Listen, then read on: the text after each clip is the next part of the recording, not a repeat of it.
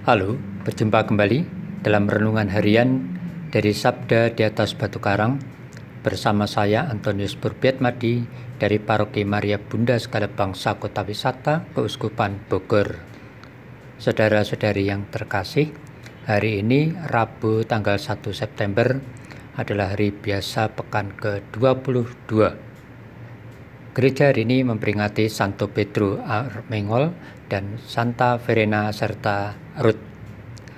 Bacaan kitab suci pada hari ini, bacaan pertama diambil dari surat Rasul Paulus kepada jemaat di Kolose pasal satu ayat satu sampai delapan dan bacaan Injil dari Injil Lukas pasal empat ayat tiga puluh delapan sampai dengan empat puluh empat yang demikian bunyinya. Setelah meninggalkan rumah ibadat di Kapernaum, Yesus pergi ke rumah Simon. Adapun ibu mertua Simon demam keras dan mereka meminta kepada Yesus supaya menolong dia. Maka ia berdiri di sisi perempuan itu lalu menghardik demam itu dan penyakit itu pun meninggalkan dia. Perempuan itu segera bangun dan melayani mereka.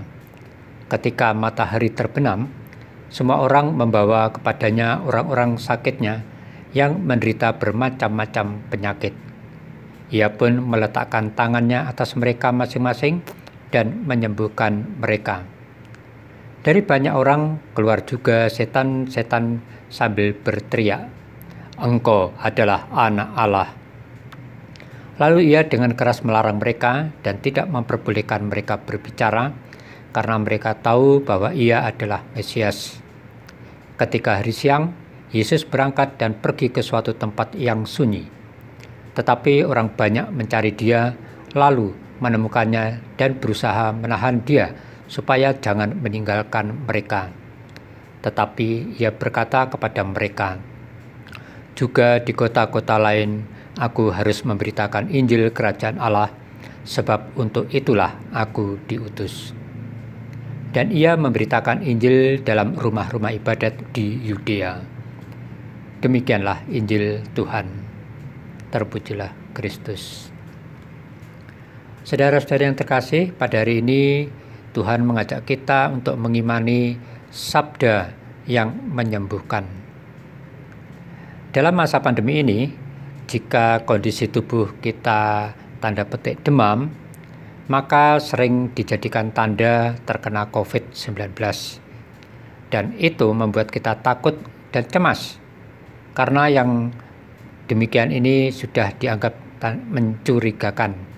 Karena demam yang bisa dapat datang dengan tiba-tiba dan dengan tiba-tiba pula bisa mengakhiri hidup manusia.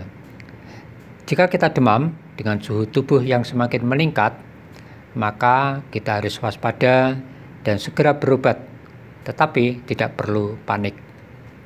Saudara-saudari yang terkasih, dalam bacaan Injil pada hari ini dikisahkan Yesus yang menyembuhkan ibu mertua Simon yang sakit demam keras.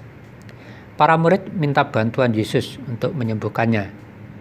Dalam hati kita perlu bertanya tentunya, ternyata demam itu bisa lenyap karena hardikan Yesus. Itu berarti demam itu mempunyai kemampuan untuk bereaksi. Seperti jika ada orang menghardik kita, maka reaksi kita bisa diam seketika, takut, atau melawan. Saudara-saudari yang terkasih, pengertian demam bukan saja dalam artian suatu respon tubuh kita terhadap penyakit infeksi atau virus yang ditandai dengan kondisi suhu tubuh kita di atas tiga puluh delapan derajat Celcius. Demam bisa dalam artian ketertarikan kita yang kuat terhadap sesuatu, sehingga secara emosional kita sulit untuk terlepaskan. Misalnya saja, banyak remaja putri dan ibu-ibu yang sekarang ini terkena tanda petik demam film Drakor atau drama Korea, bukan? Nah, itulah kita sedang mengalami demam. Saudara-saudari yang terkasih, sekarang kita memasuki bulan Kitab Suci Nasional atau B K S N.